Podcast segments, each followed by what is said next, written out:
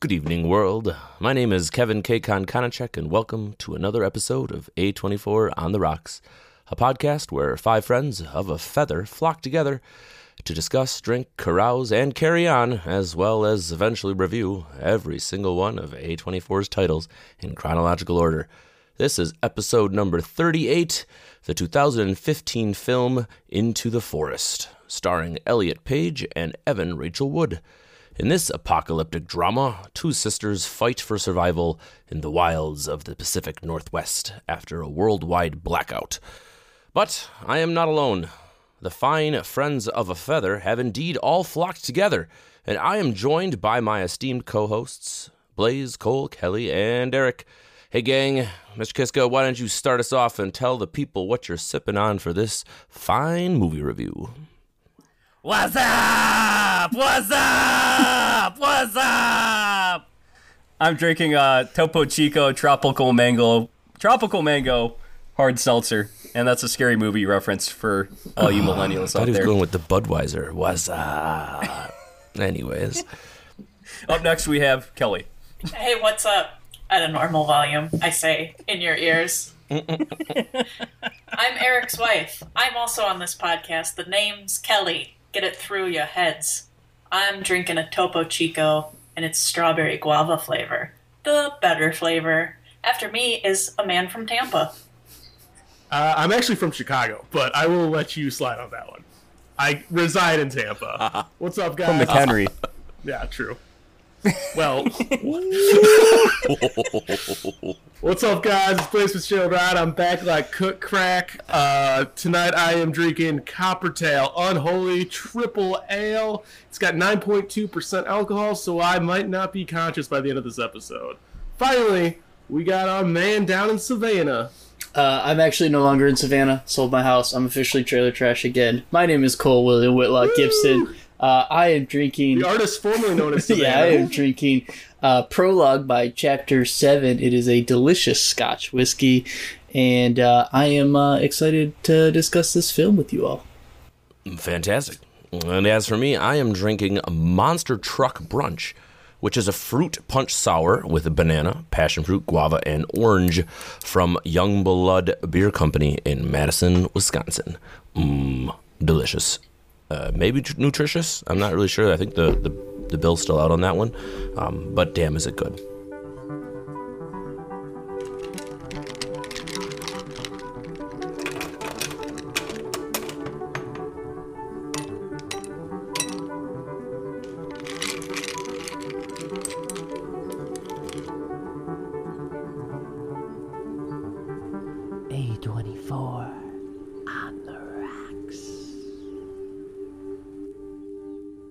Do want to take this time that before we begin tonight's episode in earnest, that we are to advise our listening audience that this episode includes content warning, as it does include discussions on the topic of rape and sexual abuse. But let us begin on this wild movie review. As alluded to in the intro, Into the Forest is a 2015 Canadian apocalyptic independent drama film written and directed by Patricia Rozema, based on the 1996 novel written by Jean Hegland of the same name. And it stars Elliot Page and Evan Rachel Woods as the two main characters. The story follows their harrowing journey through the loss of their reality as a massive power outage that never ever ends and changes the worlds around them. The film opens to the song Wild is the Wind, performed by Cat Power, which is a classic from the 1950s made popular by David Bowie and Nina Simone. The lyrics go Love me, love me, say you do. Let me fly away with you. We are creatures of the wind. Wind is wild. Behind the song, we get a small glimpse of the lives of our two main characters as we get into our film. So, I'm going to open up with the question that we often do What kind of vibes did we get from this film? Was this anybody's not first time watching it? And kind of how did you feel as we got that opening introduction with the music and our opening scenes? Uh, Eric, why don't you start us out? Uh, this is my first time watching it, and yeah, the blurry interpretive dance footage that started out confused me a little bit. But uh, we do slowly kind of move into the film. Yeah, there's slow piano music that starts out. I wasn't a big fan of the the music in this film, the theme, but that's okay. And uh, I didn't even know it was Canadian until I uh, looked it up, and so I, I thought we were in the Pacific Northwest, but it seems that well, it's still the Pacific Northwest, but on the Canada side, right? So Yeah, I should clarify. Yeah. The the film is supposed to be set in Northern California, Oh, but it was okay. filmed in um, British Columbia. really So okay. the- was the, the book was Canadian- Canadian though, right? So Um, I do believe so. The details in there, but I'd have to relook in exactly uh, the details. But um, Cole, you're looking a little crazy over there. You got some commentary on Canada before we launch into this any further? Yeah, I was just I I am kind of shocked that this was supposed to be Northern California. I mean, I've been to Northern California. Um, I also am very familiar with the Pacific Northwest, especially Vancouver, Victoria, Vancouver Island, where all of my family lives. And I was just like, yeah, this is totally British Columbia. And then you tell me it's Northern California. I was like, well, that's stupid. Why would they?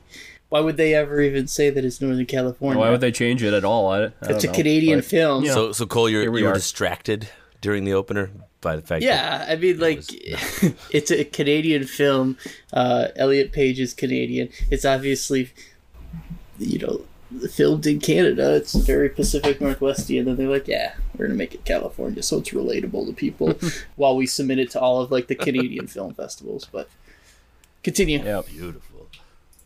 As we um, get some other elements in this opener, we do get a little bit of montage as we're kind of seeing some of these um, uh, small elements of our character get developed. Blaze, what did you think of the use of montage with that soundtrack backer as the opener? I mean, I first of all, I love the name Cat Power. I think that is such a such a me name, so I'm really cool with that. Uh, Eva, the uh, interpreted dancing sister, I, it was very confusing at first. Elliot Page's Nell, her character was it's kind of like her, growing up through being a student. I guess that like they- they wanted to set up these people as like normal lives. The use of the scenery, I think the Pacific Northwest. Every time we watch a movie like this, it just astounds me that I haven't been out that way, and I really just love the uh, the way the wilderness feels, the way the glass or the lakes appear as glass and the rise up to the uh, evergreen trees and the house itself the cabin was uh, very interesting considering it's supposed to take place in the new near future i thought the house looked really cool too at first so So you mentioned some of those nature shots, um, and I wanted to ask Kelly about the use of a bunch of different types of technical, um, I guess we'll call them film elements in the opener. I felt we got some panorama, we got some slow motion, we got some artistic blurring of some scenes. Um, we talked about the montage. Did all of those elements being used in the first 90 seconds uh, of that film work for you stylistically um, and as a viewer? Yeah, it worked for me. I liked the out of focus shots for the dancing scenes because it is this like interpretive dance, like your body's kind of lost in the movement. And I think it's a perfect use case to kind of do these out of focus, blurry shots like that. Um, and it becomes like a motif that continues to happen throughout the dancing. The way I was going to describe this opening is going to sound like an insult, but it shouldn't be and it reminded me of Twilight. In the both this kind of the soundtrack and the like atmospheric being modern but being like deep in nature and there's like this kind of mysterious element like amongst the whole thing and I got all that within like the first minute of this movie opening. And you know who your characters are that you're going to follow. I think that it was a great establishing shot. It established the mood for the movie like immediately. So all of these like they kind of front loaded it with themes that are going to carry us throughout the rest of the movie and i think that it was effective it's the type of movie where i think you want to kind of do that I, I agree completely. I like the um, idea of front loading it because it set up the viewer for uh, all of basically what was going to happen, and it did it in a very stylistic way, which I really enjoyed. Um, Blaze alluded to the next topic that I want to talk to, um, and the final shot of the opener reveals this house. It's the main setting for the film. It seems to be our modern day home set deep in the woods, featuring an epic dance studio for Eva, as well as some fancy technology pieces such as some space aged looking tablets, computer, and TV screens. The feeling and setting is supposed to make the viewer believe that this movie is set in the future. So, Cole, how distant do you think this future is? And what did you think of the depiction of these future aged technology in this movie? Did it um, suck you in? Did it put you in uh, the setting? Um, so here's the thing: this movie was not set in the future; it was set in present time. Uh, for some reason, they decided to make it seem like it was somewhat in the future for some unknown reason. One thing that I get annoyed with is when films do like like not so distant future future and then they throw in like weird tech that is never going to happen that no one actually wants. TVs that you can see through and tablets that you can see through screens like you can have that but you know what people don't want to do when they're reading the newspaper is not be able to see the words because there's shit behind it that they're just looking through. Like there's a reason why there's backlighting. There's a reason why these tablets aren't see through, cell phones aren't see through, TVs aren't see through because you're trying to look at something and you would like it to be backlit or like, you know, the they even have the ink tablets and stuff like that.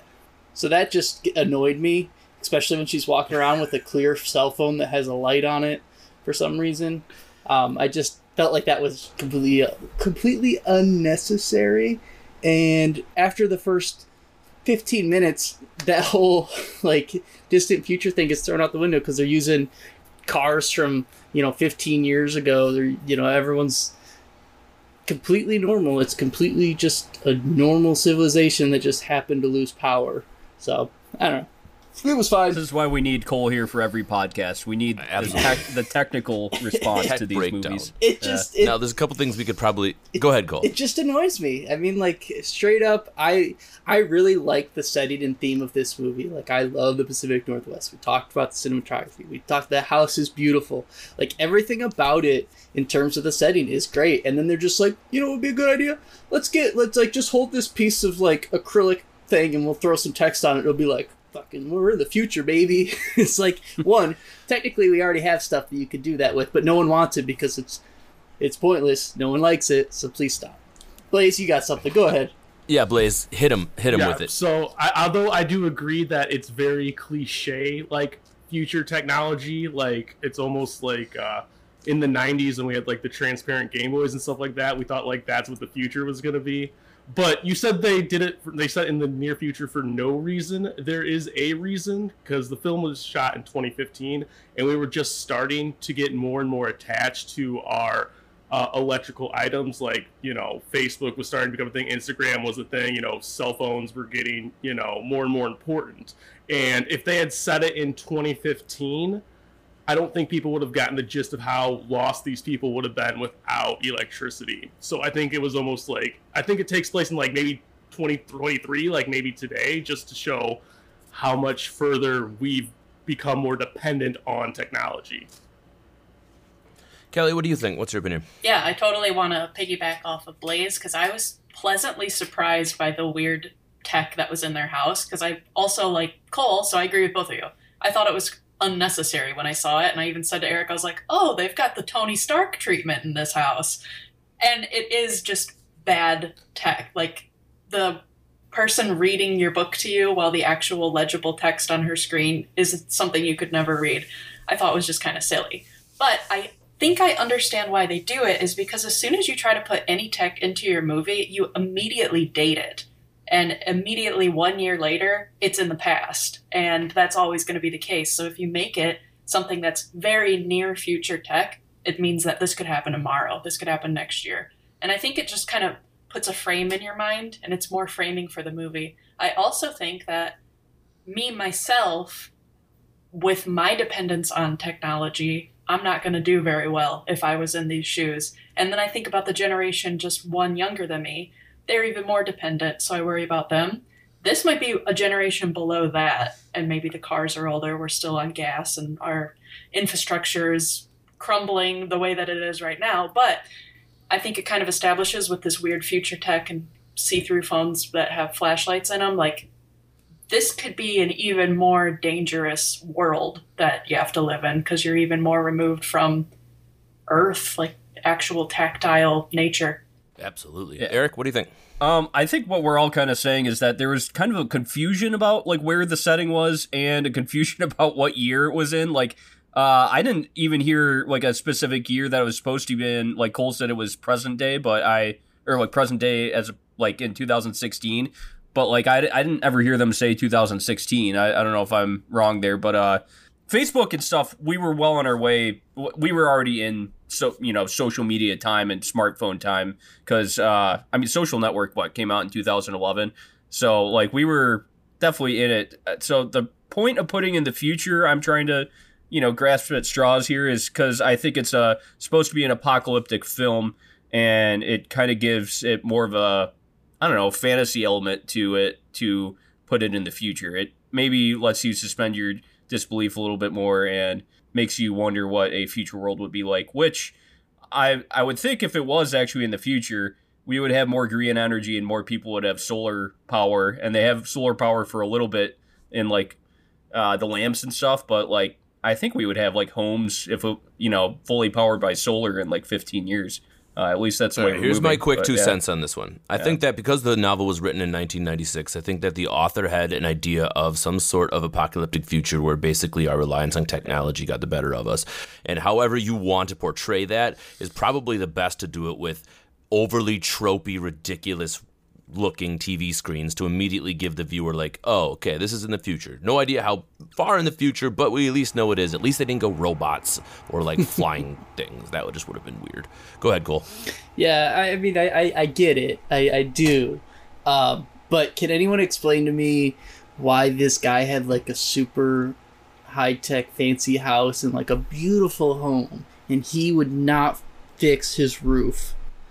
What That was like the last thing he was on? he needed to fix. I Yeah, think he was right? going to. Yeah, he was going then- to, and then he uh happened, you know. he died by chainsaw. He Here's the thing. uh you know I, took a chainsaw Way right to, to. fucking ruin it for everybody. Yeah, Yeah, yeah. I mean, Okay, everybody's listening to this has seen the movie. we're gonna get but, there. Okay. eventually. Jump to chainsaw. It's been ten days without electricity, and the dad fucking dies. like, they, like it is ten days, and they're already at like we're eating dog food, and I'm gonna go cut down trees because we're gonna die. Like ten days happened. Look, they were clearly emergency preppers, right? They had over a year and a half like worth of like food and shit in the house. So clearly, you know. Well, then why was the yeah. dad eat? You know, dad was eating some fucking dog food. Anyways, It- they did get one thing gonna- right. It was apparently like a pandemic. Like people were wearing masks and there was vaccine refrigeration. So they I got did that right that. at Yeah. least. Yeah. Yeah. This is pre-COVID and they got uh they got some pandemic stuff right.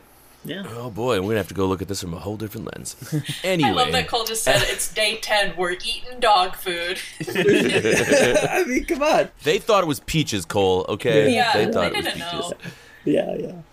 Anyway, as the plot progresses, we come to find that a massive power outage hits the West Coast and almost immediately wipes out all forms of communication with the outside world. The home the family lives in is 32 miles away from the nearest town, and their isolation is a major theme throughout the film. The group heads to town only to find out the stores have all been looted and the gas is all gone. They do manage to make a deal with a shady store clerk named Stan for some gas and some supplies and head back home. Uh, during these early scenes, uh, for reasons that we'll get to very shortly, uh, is when we see the most character work from the girl's father, Robert, played by Callum Keith Rennie. Robert is a single father who seems to have a close relationship with his girls and would be the type of guy who would be quick with a dad joke, use excessive pet names, or to tell embarrassing stories about them in public. So, what do you think about the performance from Callum Keith Rennie? Blaze, did he do enough with his small amount of screen time to feel connected to him or to feel any remorse when, as Eric so put it, he was killed off by a chainsaw? Uh, fucked himself with a chainsaw. Yeah, that uh, too. Yeah, actually, he was really like he didn't get a lot of screen time, but he was one of my favorite characters, and I they really swept the rug. Like even though I read the description that it's about two sisters, they really swept the rug underneath my feet when uh, he died so suddenly. That uh, trip into town was probably my favorite part about the movie, and I am shocked. Like I've never read the book or anything like that, but I'm shocked that they didn't go back because it was kind of like the beginning of an apocalypse in a small town. Like you know, you could see like you know homeless or I guess homeless, maybe not homeless people, but people leaving their houses with luggage. You know, you saw the few people fighting over scraps at the uh, grocery store, stuff like that. And I really like the societal impact of apocalypse films, and it was a really really decent setup in the movie and I think the dad had a lot to do with that because he kind of had he was kind of gave that dad vibe where he knows knows a lot about everything. He doesn't know everything about one thing. He knows a lot about everything. He could wheel and deal. He knows when danger's around. He clearly cares for his children, but he's also like kind of like the fun dad.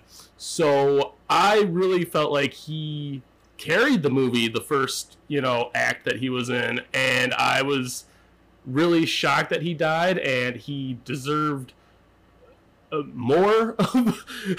At least in my opinion, he deserved more than you know two girls like lying on him and hugging him until wild beast boars come, and then he's really never like memorialized again. So yeah, I thought he did a phenomenal job. To be honest, he was very um, uh, Last of Us vibes. Ah, very nice. Uh, Kelly, similar question to you. How did you think uh, the character development in such a, amount, a short amount of time um, was done? Did you feel that it was complete? Did you um, feel empathetic towards this character? And with his untimely death, how did you uh, see that coming, or how did that affect you when you saw it? Yeah, I think that they built a fantastic father figure. Immediately grabbed me because I am a daddy's girl completely, and I immediately uh, associated myself with Eva and her kind of character. And I'm sure we'll talk about both of these girls later too.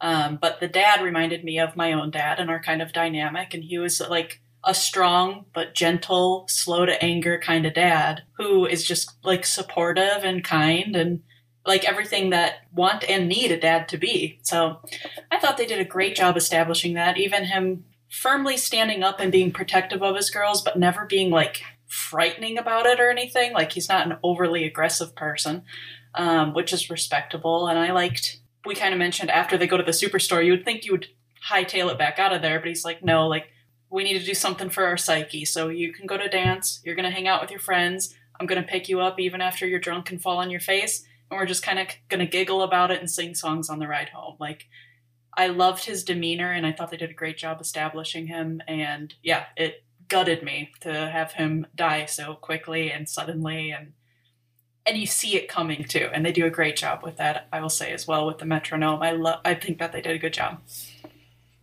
Eric did you want to touch at all on the foreshadowing with that particular um, chainsaw and kind of where that comes into play uh, just in general with that scene? And if you did see it coming how you kind of felt as that scene was um, kind of progressing there was a lot of focus on the chainsaw for sure before he fucked himself with the chainsaw, but like it uh it definitely like when it happened, I was like, okay, this this makes sense. The you need this to build the film. And what I will say about this film is like what it lacks in the world building of the dystopian world that we're in. Uh, it definitely makes up for in character. And uh, yeah, that dad character, I think he was a very good character. He was a very a dad you you'd root for, you know. And yeah, we'll get more into Nell and Eva later, but that's my big thing about this film where it, where it uh, lacks in world building, it makes up for a character for sure. So Cole, you're going to talk about our father figure here shortly, but I want you to tell me and the audience: is it possible to jumpstart a jeep using shoelaces and a chainsaw? I mean, it's definitely possible. Uh, I think the use of the shoelaces is a little bit of a stretch because to create the proper friction and stuff, and for him to te- to like hold that chainsaw taut and like get enough RPMs and get the shoelace to, to, to crank the engine and or the alternator. I'm assuming is what he hooked up to. I just like all of those things. It it means it's theoretically possible, but very, very unlikely. Those shoelaces would break, something would have happened. There's a lot of other ways that I think he could have gone about it without using the chainsaw. Also, if they had a generator this whole time with gas, he didn't need to do that. Like, straight up, he could have just used the generator to charge the battery. If he had spare batteries and jumper cables and all that stuff, he had a generator. Not necessary what he did, but I do love the the way the reason why they did it in the foreshadowing. I thought they did a very good job with the foreshadowing and like building the tension and getting to the point where obviously something happens, breaks, he dies, and then it like you you briefly goes through the trauma that the girls experienced, and you kind of see uh, Elliot Page alone, you know, at the table with like a single egg, obviously still, you know, feeling like gutted about what happened and I, I think that she, you know, feels responsible for what happened, even though it was obviously extremely indirect cause. But like, I really loved that timeline, that stretch of this film. Uh, but uh, you know, the way from a practicality, no, I don't think. I, I think they could have done something much different. Well, as we've alluded to, and we'll get to right to the point, uh, Robert should have taken better care of his tools because, wouldn't you know it, he was attempting to, you know, fix the roof like we alluded to, and he loses a screw, the, throws a chain, and he severs his femoral artery uh, to the sounds of his own screaming, dies as his daughters come uh, find him in the woods. We are then uh, kind of introduced to some interesting scenes there. Blaze, you alluded to it. Um, we have the scenes of Nell and Eva sleeping curled up next to the body, and that vertical shot looking down, as well as the kind of use of gore uh, during that entire scene in general. So, um, Eric, why don't you tell me what your thoughts were on the cinematography of specifically that scene, um, and kind of how it really pushed the effectiveness of, of the loss uh, of, of the father figure in this film? Uh, yeah, the cinematography was decent. I wouldn't say it was. It, it wasn't like eye popping to me. There weren't like shots that really stood out to me, but uh, it it did the job.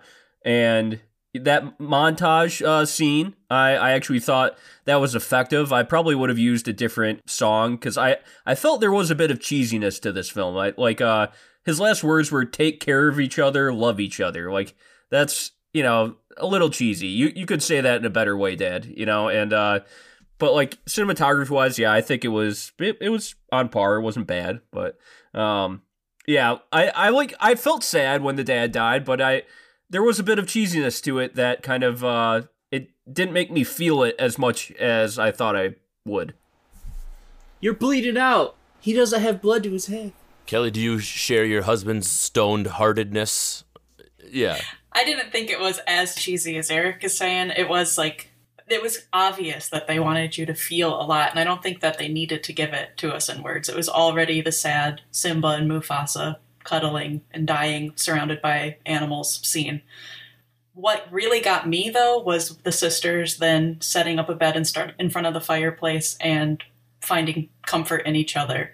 That was gut wrenching, and that was without words, and that was cinematography of showing one of them just like absolutely breaking down and one of them who just doesn't have it in her to like em- emote yet but is going to deal with the grief in kind of a different way and i don't know that really pulled at my like heartstrings because dealing with death in any capacity especially a sudden one like that especially a established in this movie beloved father that they relied on and loved so much they did a great job of showing that kind of grief and it made me feel like oh, I wish I had a sister close in my age for if something like this were to happen. Like, I felt like a longing in my own heart, and I don't have a sister. I never wanted one until I saw that scene right there. I was like, there's something, there's something but with these sisters. I'm glad they have each other.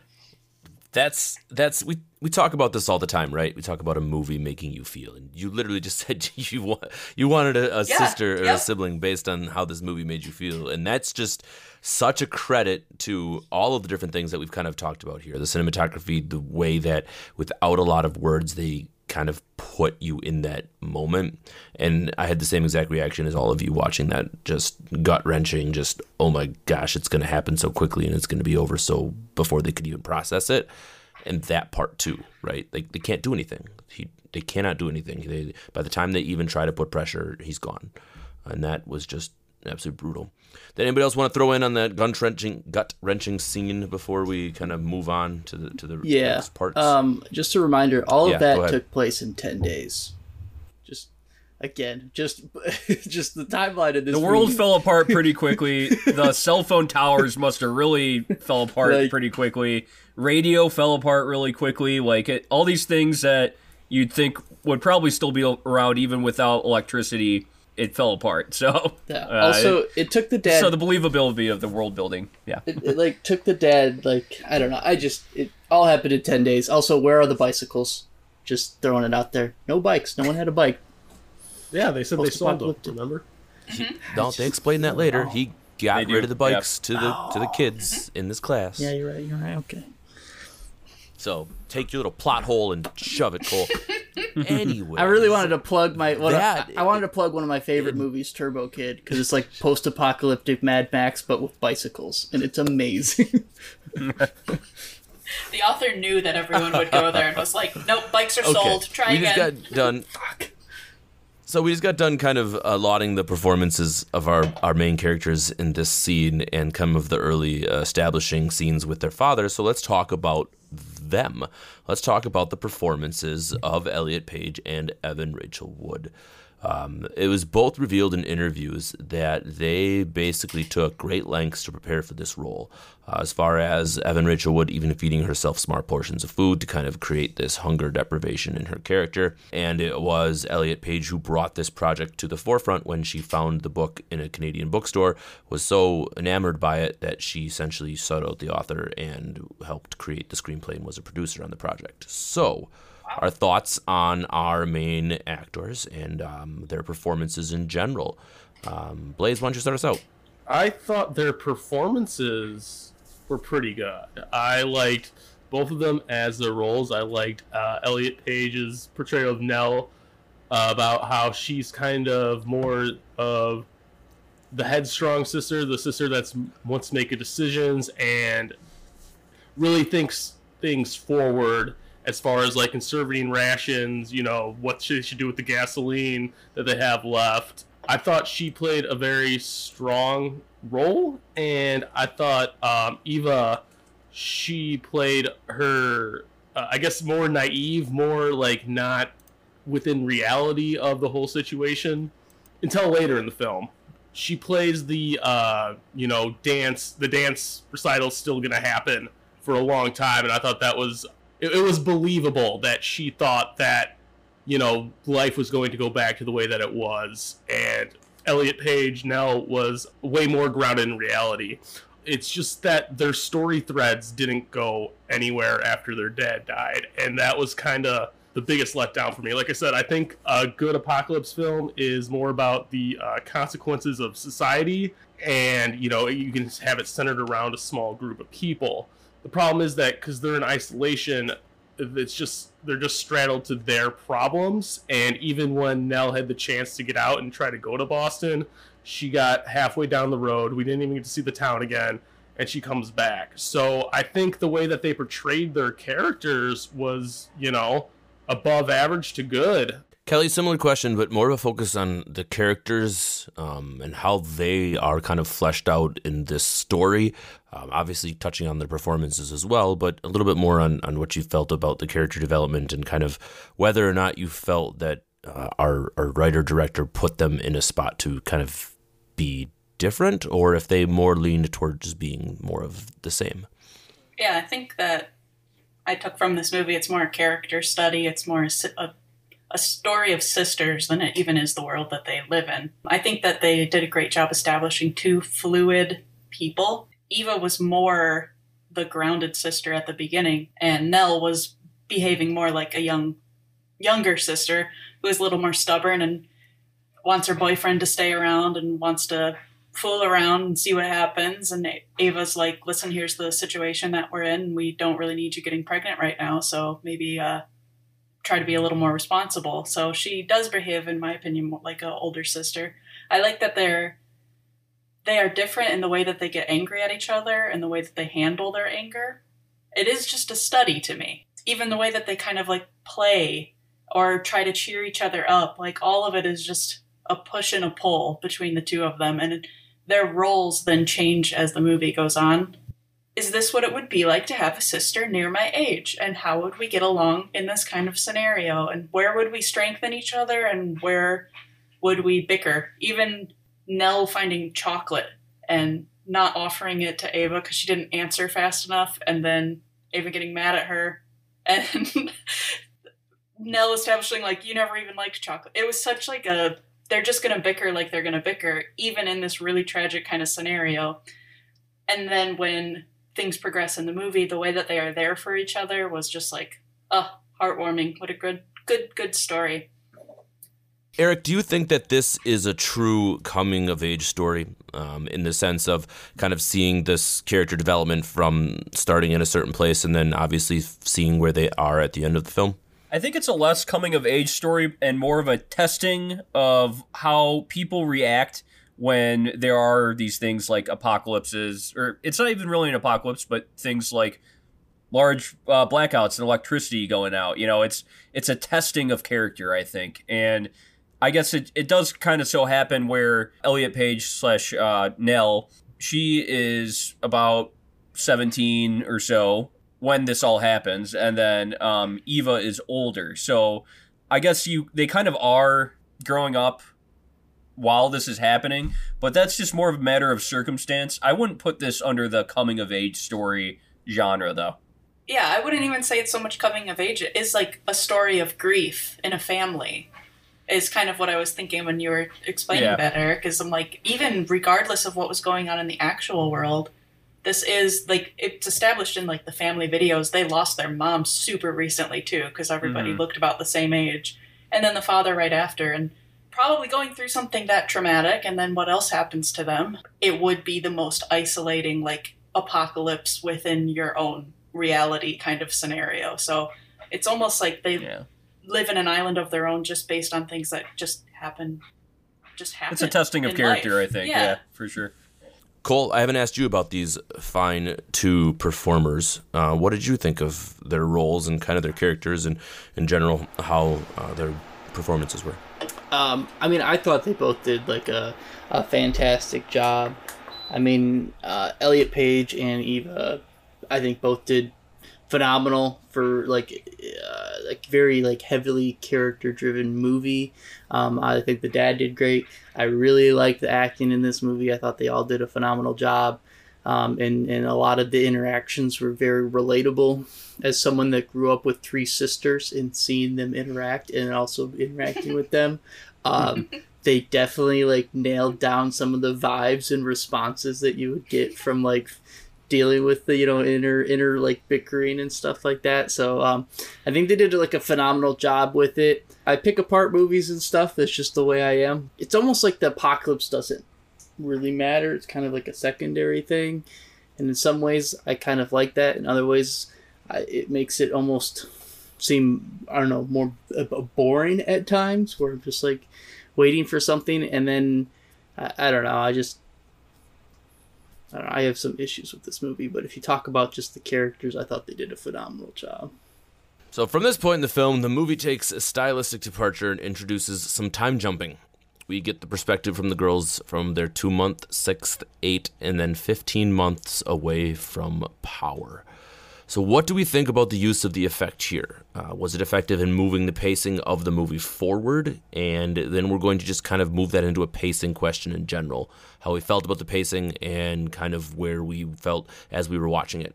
So, Eric, why don't you start us off? Um, and then Cole, why don't you go next? Pacing I, I felt was good. I, I do like how they pronounced uh, how far we're into after the power outage. The pace of events that happen in here. Th- there's very drastic things that happen in here. That's that's the thing. It's like I think that things turning this drastic so quickly isn't exactly believable if like all of our power went out because I also truly believe like it's been proven in studies that in when when things like this happen, when there's mass power outages, uh, usually lower and middle class people tend to be much more altruistic and empathic. Like, uh, for example, they did a study of Katrina and what happened a few days after, and despite what you saw on TV, there was actually a lot of people just helping each other everywhere and caring about each other. And in this film, it's just like, okay, everybody's just gonna start fucking, you know, pulling out shotguns if you approach them on the road right away. So I, I mean, I think the way the film was actually paced is okay. I just don't exactly believe that things would get this drastic so quickly in a society without electricity. So All right, Mr. Cole, what did you think? 101 minutes. Was it too long for you? the pacing in terms of the time jumps was good i think it, this film needed it to like properly express like the full story that they were trying to do. There definitely was some lull points. This is not my first time watching it and i think the first time i watched it i was much more engaged than the second time just because i kind of knew what was going to happen and the parts in between were really just kind of like long and drawn out. And I, I also understand maybe there was an artistic choice be, to make that because survival isn't necessarily the most exciting thing in the world. A lot of it is just like monotonous and repetition and doing the same thing over and over to make sure that you have you know your your basics of like food water shelter you know heat stuff like that over and over and over again you know i i like the time jumps and stuff i i am a big fan of them just saying exactly how many months it is because i do get annoyed with films that just like fade to black and then it's like you don't know what time it is. Like, you know, you're like, it could be years, it could be months, who knows? And with the way that this apocalypse hit, you know, in 10 days, everyone was going crazy and, uh, you know, loading up on shotguns. And I, I agree with Eric. I think it's very um, dramatized version of an apocalypse where, hey, we're five days of this bad boy. You know what? I've decided I'm going to be a marauder. I'm going to be a bad boy. We're gonna be eating dog food and we're gonna start a We know that again, toilet buddy. paper will definitely Um, get bought out, but like everything else in the grocery store getting bought out, Yeah. yeah, I don't know about that. As, uh, as Stan says, it's the Wild West out there. So you know the part where Stan makes his return. How many? I can't remember what the timeline was when he comes back. Does anyone remember how Eli, you many months it's been The- when he makes his return? Oh, No, Stan. Stan. Oh, no, Stan. Eight, yeah. I don't know. That was kind of like a weird thing where it, within ten days, like that whole like that town was like almost decimated, right? In terms of Yeah. like stat, like yeah, it was everything. right and then, after like, the six, six months. months, eight right months after later, Six months is when the rape scene. yeah, six months later, this guy Stan just like miraculously knows where they live and also shows back up and it's just like, I know it's been six months. You know, within ten days we were eating dog food, and within six months it took me to walk, you know, thirty something miles to just Well, he had a lot of raping to do on the way. Hang clearly, out. that's the I guess. character reveal that he that he's Yeah. gonna have. Yeah, yeah. I don't know. Like, if we want to dive into that scene, obviously, very, very like, like the topic is very heavy and, and like it's hard to do in films and do in like a proper way and stuff. I, I don't know. I have like mixed feelings about it. I feel like they could have possibly done it in a, I don't know, just a, a different way. I just felt like it was very. I understand it was necessary for the film, but it just didn't feel like they made it as feel as necessary or impactful as like story driven as I would have hoped because of how how uh, how you know obviously how Yeah, so let's jump into that a little bit. So after after we mentioned it during the opener, this film does have a very graphic and what I imagine to be pretty realistic portrayal of, of rape and sexual assault. That scene involves Ava being accosted while chopping wood while Nell is away collecting blueberries. And for me, it was quite hard to watch, to be honest. I do feel it was necessary to talk about it, though, because it was a pivotal plot driver for the remainder of the film. So, Cole, you kind of uh, gave your opinion on that one a little bit. And for me, it was just kind of visceral and hard. Um, does anybody else want to jump in on kind of what their thoughts were um, in processing that, that difficult scene? Yeah, we couldn't we, we couldn't watch it really. Uh, I put it on mute. Kelly left the room. Uh, it you know those kind of scenes in film are extremely hard to watch, and you know there's trigger warnings on films on IMDb now for good reason because uh, you know those kind of scenes can really like trigger you know people. They sh- were mainly showing her the whole time. They didn't show anything else going on. They were showing her face. Like was guessing I had subtitles on. I was guessing they were kind of showing her screaming and stuff like that. And so that you know, that's tough. Uh, is it necessary to put in this film that is a fictional work?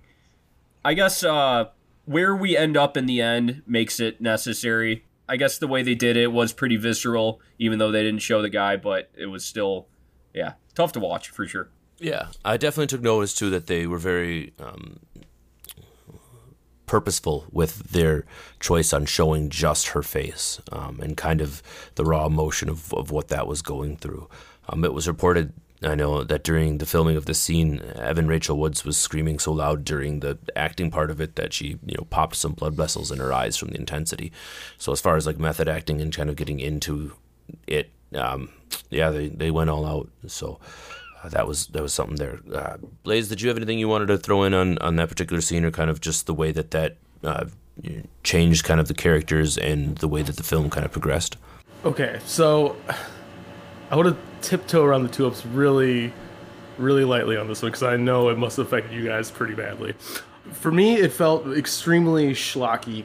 It felt unnecessary, and the resulting pregnancy and birth also felt unnecessary in my mind. I think like again, rape is such a difficult subject to talk about and to ever downplay it even in a fictional work is you know, you're you're you're asking you're asking to draw the wrong attention. But I mean, the way that it, it it was the creepy grocery store guy and the way that it didn't come off as a surprise as to his intentions from the beginning it was anti-tension in like a bad way.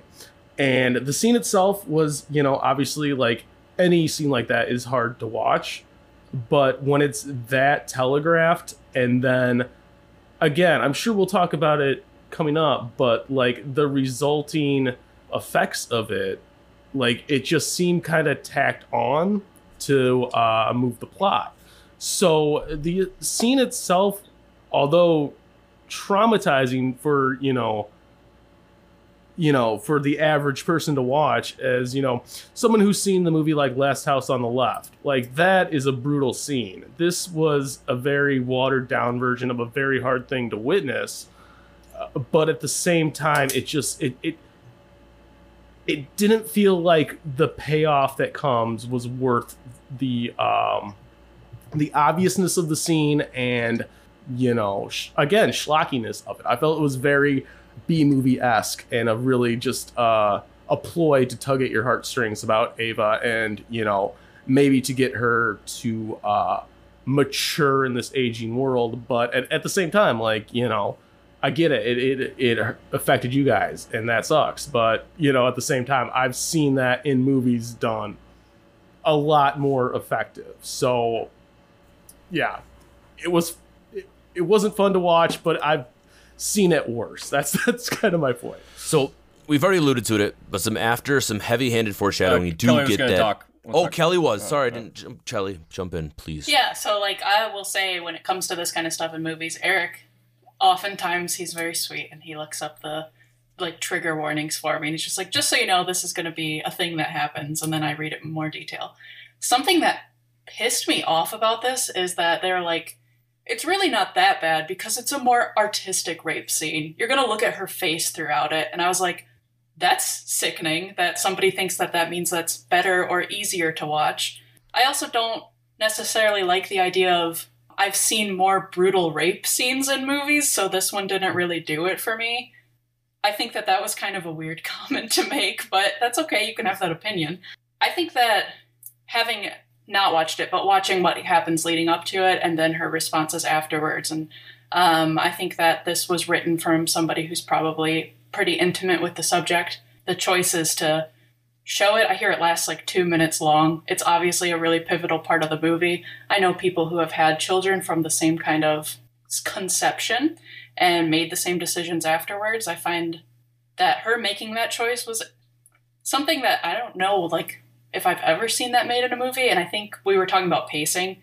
The quickness to make that decision was a issue of pacing for me. I think that they could have sat on that maybe a little bit longer. Anyways, it's it sounds like it was difficult for people to watch. I think that they probably needed to put it in the way that they did because I also think it affects the people who watch it a lot. So it seems to be a what makes this movie stand apart from others is probably that scene and everything that happens after it. Right, and, and the results of, of that scene and all the communication between the two sisters and the things that they develop because of that scene. So, to answer my own question, do I think it was necessary? Absolutely. I think this film has a gravitas to it because of what we see and what we feel in that exact moment. And every single time we see her cringe or flinch at a human touch or, or the things that she kind of has to handle throughout the rest of the film, you can truly say, like you said, Kelly, you can tell that it was written from a perspective of someone who's probably had to deal with it or have seen it in a lot of circumstances to be able to write it so poignantly and so specific. It, you're right, there couldn't have been any other way, I don't believe. And it, oh, I'll Oh, just there add, was one other thing I wanted to say. Yeah. If I can steal the floor one more time. Blaze, you also brought up like that it was like the creepy weird guy that does it and you see it coming and I completely agree with you on that. I almost like it in this kind of scenario, I like that it's included because it would be a real risk for two women living alone and people know that they live there. But it would be more likely, based on statistics, that the boyfriend Eli would be the perpetrator, not random man who came down the like street months later. I- um, I thought it was Eli the Usually someone way. you know. So The whole Yeah, way, I'm like, Eli, agreed. Eli, you bastard. Cole, did you have something that you wanted to throw in on that before we kind of move in to a different segue? Yeah, so I kind of had like kind of wanted to go off of some of the things that Kelly said. One, I also thought that Eli would have been a much more much better story beat than just Stan shows back up 6 months later. I thought that was kind of lazy, and I think that one of the problems I had with this whole scene and this whole scenario in terms of how it kind of just felt weird to me. Obviously it's you know, a hard thing to watch, but the weird thing was just like you mentioned how quickly after the fact like decisions were made and like the story just moved on. For such a character driven movie they didn't let the characters kind of drive the after fact. It was just like i'm going to keep it and we're just going to ignore everything and move on. And they kind of just left it and they just moved on and they were like okay now the new story is Yeah. you're going to have a baby in the post-apocalyptic world. And it's like we're just going to drop that storyline. First storyline was dad's really cool dies. Next storyline terrible thing happens you know we have a rape. Okay we're done with that. Now it's the new storyline is how do we have a baby and get b12 into this B12. world? You know? Speaking of B12, it has come to uh, the point in the podcast where Cole famously will continue to talk about the details uh, that we see in this movie. B12 is a deficient vitamin in this film because they can't get meat or um, you know protein.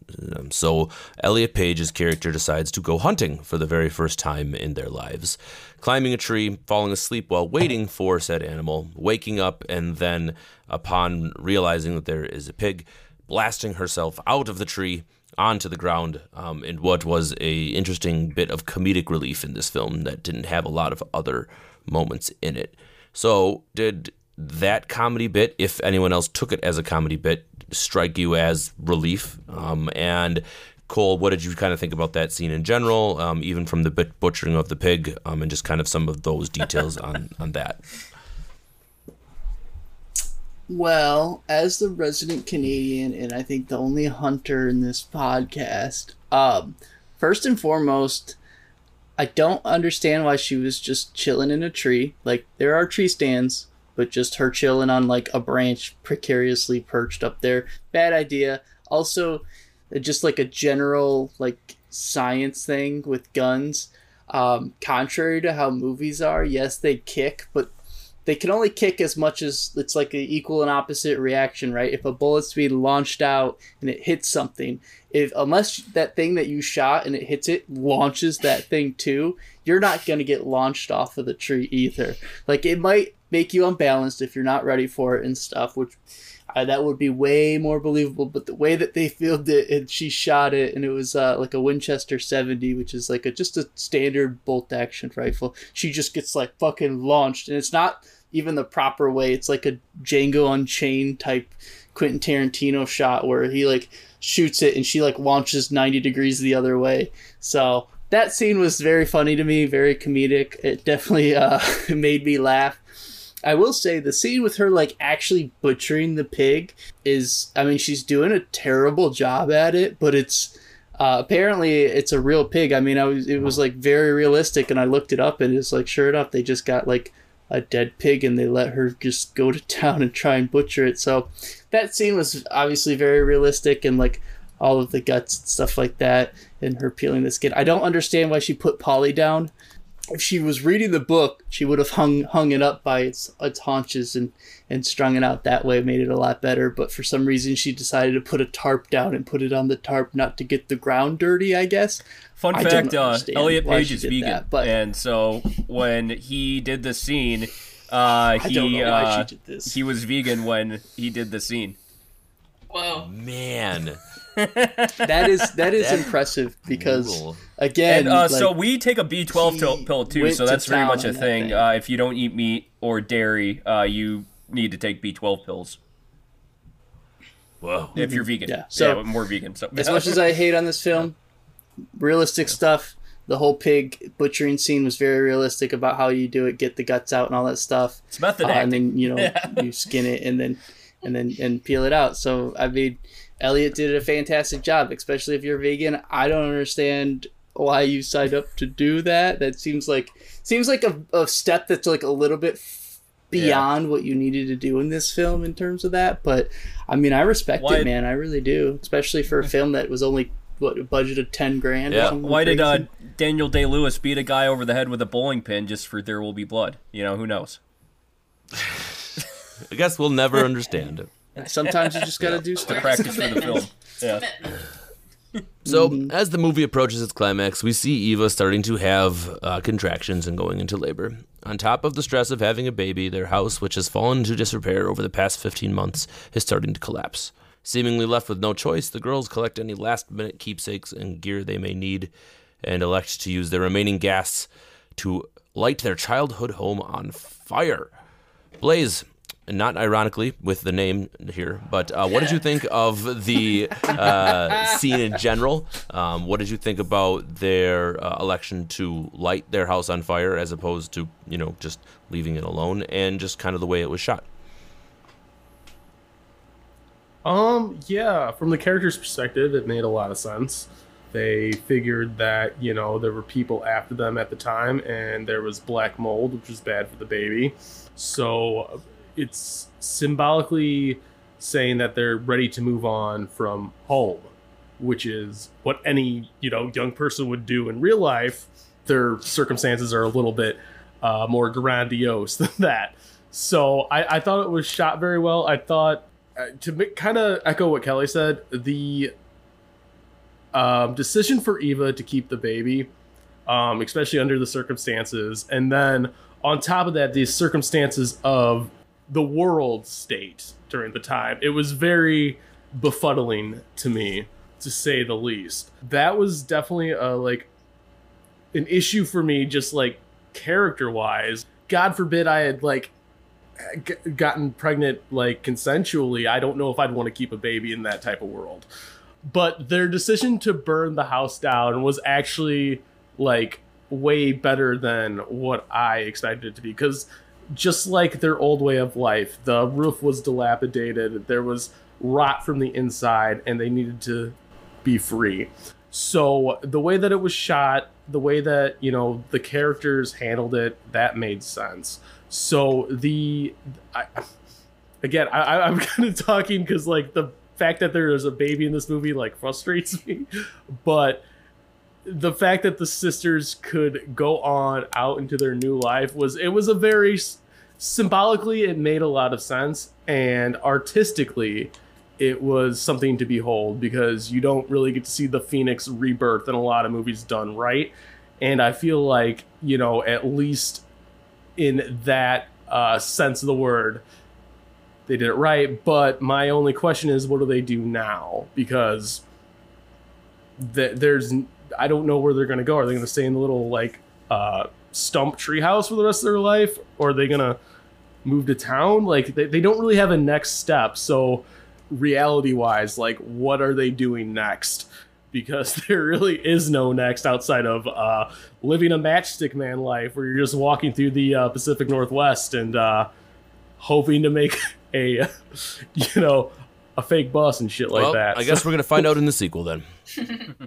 Kelly, what do you think about the um, the ending there? Just that whole scene in general, the just kind of the election to to put their past behind them and to move on, and just the way that it was represented in the film. I can say this because I'm a woman, but I feel like Ava, as soon as she had a baby, just got filled with crazy mom pregnancy hormone brain and was just like, well, there's black mold. We got to burn the house down. We got to burn the house down. Baby, not good for the baby. Burn the house down. Like, it just seemed really brash to me, but I think the symbolism there is like, there's a new life. There's a new, like, literally and figuratively. We can leave all this stuff behind us. We don't need it to physically exist in order to carry things forward with us. Uh, so I don't think that staying in one place is the safest decision for them anymore, especially one that is going to make them ill. But the fact that they're going to set their house aflame and then not walk too far and hide in what I was calling the fuck the fuck stump and that's where they're gonna make their first home. I'm like, I, I hope that they continue to. You move said fuck and- Shack actually when we were Oh, watching did it. I? I The think fuck fuck shack. works better in this Yeah. circumstance, but yeah. uh, but I was like, well, they're just kind of drawing more attention, and they're not very far from it. But in my mind, then they continue to just roam, and because they've established they know how to be hunter gatherers, so I'd like to think that they're a okay, and the little boy grows up to be happy and healthy. So I think it was a happy enough ending. That's pretty devious to have your sister have a baby in the shack that you had sex with your boyfriend in for like a month. You, you know, try to clean it down. You, like, try to clean it a little bit, disinfect it before you bring a baby into there. You know, like it's it's not a clean place. Yeah. all right. Also, that was the Like, how many loads were on the ground? ew. Oh Lord, we're moving on. I'm cutting this conversation off. that was the Cole, cleanest Cole- childbirth too. If we're gonna talk about how realistic it yeah, was, that was Yeah. a, like a model, Very like a model baby childbirth. with some weird like things pasted on it. Like here's your not recently born baby trying to play as a recently born baby. Awful. Speaking of unrealistic things, Cole. Would that house have gone up in that rainstorm? I mean, that thing, it was raining fucking buckets, and they just the thing up like a fucking Um, candle. Yeah. Uh, short answer is no. No. Uh, with it being in the Pacific Northwest, it's like wet all the time. I mean, everything is saturated all the time. Making like a fire out of the wood you find is a pain in the ass, let alone burning a whole house down that's filled apparently with mold and saturated, has like leaked everywhere, it's fallen apart. Um, very, very difficult. Also, completely unnecessary. And for uh, people that are so concerned about wasting the gas, they're just like, yeah, there's definitely not any other way we could possibly burn down this building without just, you know, using all of the last of our resources and just going to town. For sure, definitely no other way. Yeah, I I mean, that was like, I get the symbolism. I understand her like really wanting to burn it down, but at the same token, that's like your dad and mom's like last place, right? Like, I feel like there should be some. I just don't understand why they didn't just leave it. Also, you know, now they're gonna they just gonna go to the stump and live in like a five by five foot stump with a little roof with a child. I don't think that's gonna go very, very well at all. You know what they should do? They should go east, perhaps to Boston. I heard that Ah. uh, they have some power and they have jobs out there. You know, maybe even Eli's waiting for them. You know, the, the end of this movie was just like, you know what we're gonna do? We're gonna burn down the only like shelter that we really truly have. You know, instead of trying to fix it or even quarantine the mold, we're gonna burn it down and we're gonna go live in a stump. We're not even gonna try and travel and go to find other civilization. We're gonna move further away from civilization. I don't w- ever want the Earth to come back. I don't want to even Yeah. know about it. For all you know, thirty miles down the road, everyone's just like, man. That power outage was fucking Yeah. gnarly. Thank God we got it all back, guys. That house was probably worth a shit ton of money, and like if the power comes back, they probably just burnt down like five hundred. No, it's Pacific Northwest, like six hundred, Millions. seven hundred thousand dollars No, worth of home. millions. Yeah, no, yeah, probably more. Yeah, and a nice house like that, in the like overlooking the mountains and everything, mm-hmm. and it's just like, why didn't you patch the roof from the first place? You did all these other things that were smart. You were smart about like food and conserving stuff, but you just didn't patch the roof, and it, it leads to black mold. is the point of the program where we begin rating and reviewing this film.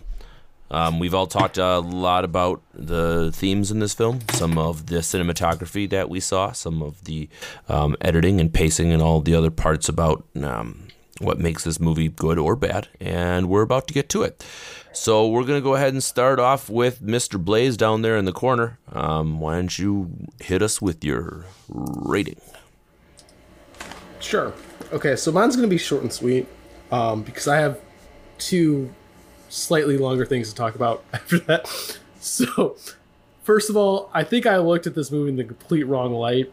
I looked at it as an apocalypse movie. I was going to say, if you want a better one, you know, look at The Road, look at, you know, The Last of Us, play The Last of Us, Mad Max. I, I really feel like as an apocalypse movie, this movie sucked.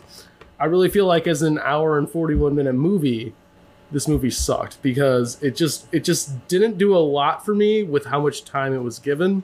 You never get to see the consequences of what this giant traumatic uh, event was. So everyone's saying, "Oh, this is a uh, you know a character piece." So I have to rewatch the movie as a character piece because I watched it as an apocalypse movie and it was very terrible in my mind.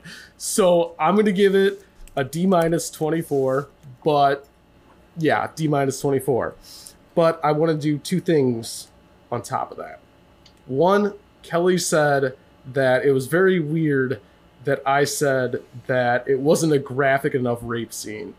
And I want to combat that by saying this is art. This isn't, we're not talking about real rape, so we can grade art. This isn't like a real rape versus a real rape. So the fact that, you know, I can say that I've seen more brutal examples of it, Well, did you want it to be I think that's brutal? a valid statement. Is that that's what I guess we were? I never said I wanted to be more brutal. I'm saying I've se- I've seen rape scenes that have affected me more, right? I've seen I've seen pictures of water that affected me more than pictures of water that have affected you, right? I've seen still lives that have spoke more to me than still lives that spoke to you. I don't It- know what it's you're art. trying to. It's it's Yeah, okay. fiction. All right. Well, no, you're asking. It's I'm hearing you, but like we know that it's art too. Yeah, we know all this. right. yeah. So I don't know. I don't know why it was a weird comment. It's I'm saying I've seen scenes that have affected me more. That's it's it's yeah, art. I, It's I all understand your perspective. I get it. Secondly, on a, on a higher plane, um, our illustrious host asked me to look up my boar apocalypse because uh, I feel like it's a more pressing matter. uh, so, just real quick, we can cut this out. I did but, ask him to do um, this. So this. so since 2016 i've been feeling i've been uh, wild boars are a minor point in this movie but the wild boar epidemic is actually a real thing so i just wanted to like throw off a few coal statistics real quick um, so basically since the 1500s the traditional wild boar has crossbred with the domestic pig creating a huge hybrid hog uh, that are setting a mass in canada and the united states primed to cause an even greater discussion than usual these so-called super pigs are moving south from Canada are incredibly intelligent, highly elusive, larger in stature than their cousins, and capable of tunneling in the snow, even in colder climates, according to The Guardian. The U.S. has around 6 million feral pigs across 31 states and are now considered an invasive species. They usually weigh between 75 and 250 pounds but can grow bigger. Wild pigs cause immense damage to U.S. agricultural, estimated 2.5 billion a year. Vehicle collisions are on the rise, and wild pigs carried at least 70 zoonotic diseases, including swine influenza, salmonella, pathogenic E. coli, and that's according to National Geographic. I think that if you want to learn more, go to some more news hosted by Cody Johnston on YouTube. He does a really good thing, but the big thing that these characters should have worried about were the pigs. Super pigs, guys. Anyways, thank you guys. Super pigs. All right, Cole, you're up next, buddy. Yeah, so I have problems with this film. I also liked certain things with this film. I will say the first time I watched it, I think I liked it more. I genuinely liked it. Um, I thought it was a decent movie the first time I watched it. The second time, after I, you know, Kevin, you talk about like the critical eye. You know, the first time I just watched it because someone told me to watch it, and I was like, yeah, that's not a bad movie. Second time I watched it, critical eye, also just felt very drawn out. Very, there's a lot of like lulls in the film, and and kind of how I alluded to earlier and what we've talked about is the film kind of felt almost segmented, but not in a good way, where they just they sort of just never talk about the stuff in like the previous um, storyline. Like the dad dies, and they don't really go back to that a lot. And then there's the rape scene; they don't really go back to that, and they just keep kind of progressing, but ignoring the the past, so to speak. Um, I love the set. I love the Pacific Northwest. Um, I thought like Elliot Page and the other cast members did a phenomenal job with the acting and and overall just like did the characters justice in terms of their skill set. I just wish the story was more was just more and more interesting and more compelling and they did did more uh, I guess interesting things with it. I just felt like it was kind of dull and boring at times and uh, I obviously there was things that bothered me throughout the film. I don't think it's a bad movie. I think there's much better films in terms of the genres. Um, obviously, I'm a big fan of The Rover. That's a post apocalyptic gas shortage kind of thing. Um, I really like that movie. Um, Blaze did mention The Road is another phenomenal film about it, but with this being so character driven, it just didn't didn't click with me versus some of the other like heavy character driven movies. I'm not gonna give it as bad as Blaze, but I'm gonna give it a C minus. I think I think if you are have any interest in the film, I push you to watch it. I think it's I don't think you're gonna waste your time. But um, if you're in, in for like a, I want to see a post-apocalyptic world set from like a woman's perspective, um, which is a, one that you don't see a lot. I don't think this one necessarily does it justice, and I think they could have done a much better job. All right. Kelly, you're up next. Yeah, I'll say I was. I liked this movie more than I thought I would. It's a topic that is seemed really dull to me. On a flavor point, I was like, this isn't something that I would have watched on my own. Um, but it surprised me with um, how much I liked the cinematography, how varied it was, and they used a lot of different techniques that I think were just like really well utilized. I thought that the relationship between the sisters, as I've said, like really made me feel a lot. And that's a point that I make is make me feel in your story. Make me make me believe, show me something, teach me something. And it, it nailed all of those things. All that said, it, I liked it more than I thought I would, but it still didn't like blow my socks off. And I do think it's more of just like a story about sisters and your perseverance in any kind of cruel world more than it even is about the apocalyptic scenario that it's set in. Can't be more eloquent than that. I liked Yeah, it. no. Good job, everybody. And I liked the music. Great acting, for sure. Ah, All that said. it would be probably, I think, a solid B minus 24 from me. all right, Mr. Kiska, you're up. Okay, so now that we've talked about this more and more, I I'm like, is this really even an apocalypse film? Because there isn't mass death. Like, doesn't an apocalypse film include mass death? You can't really have a post-apocalyptic world if there's no mass death because mass death because there's no apocalypse. So uh, I'm just gonna go into this. It's more of like a dystopian sci-fi film that's just placed like five years from now, and the believability of the world for me is the thing that kind of tampered it down a bit. Uh, I think the acting and character development, though, was extremely good in this film. I, I definitely will give props to Elliot Page and Evan Rachel Wood for the roles they played. Uh, there are definitely things with the script I have problems with, like uh, "Love You Like Stink," and also, you know, the way that the uh, the dad, you know, his last words that was kind of just like, uh, all right, you know, and the piano and violin music wasn't my favorite. Little cliche. So there's some cliche parts of this film. Uh, overall, though, I I still think that the acting carried it carried it though, and it made it an intriguing story.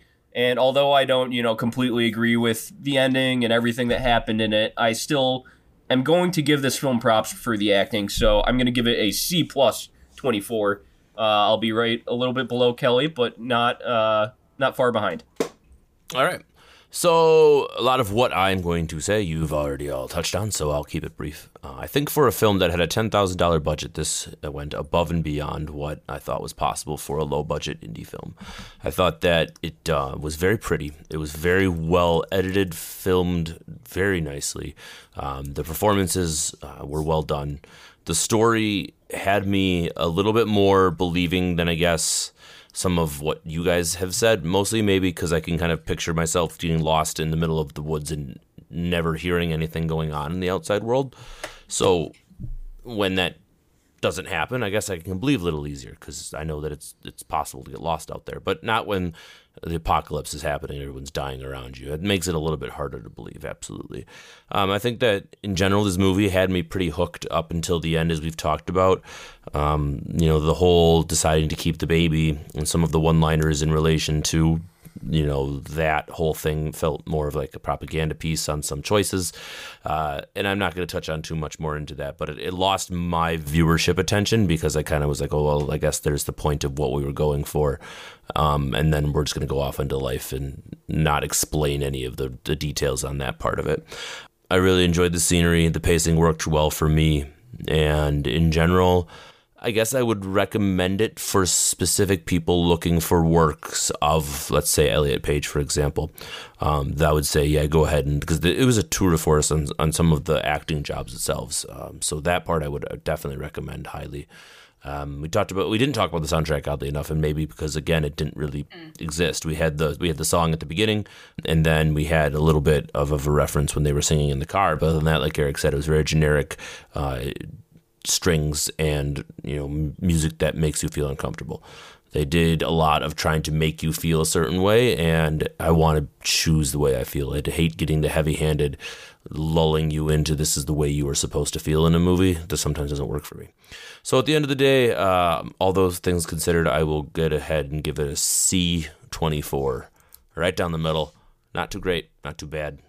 So thank you all for listening. Thank you all for being here and hanging out with me today. Listeners, thanks for uh, subscribing and hopefully leaving us a great rating on your favorite podcast platform.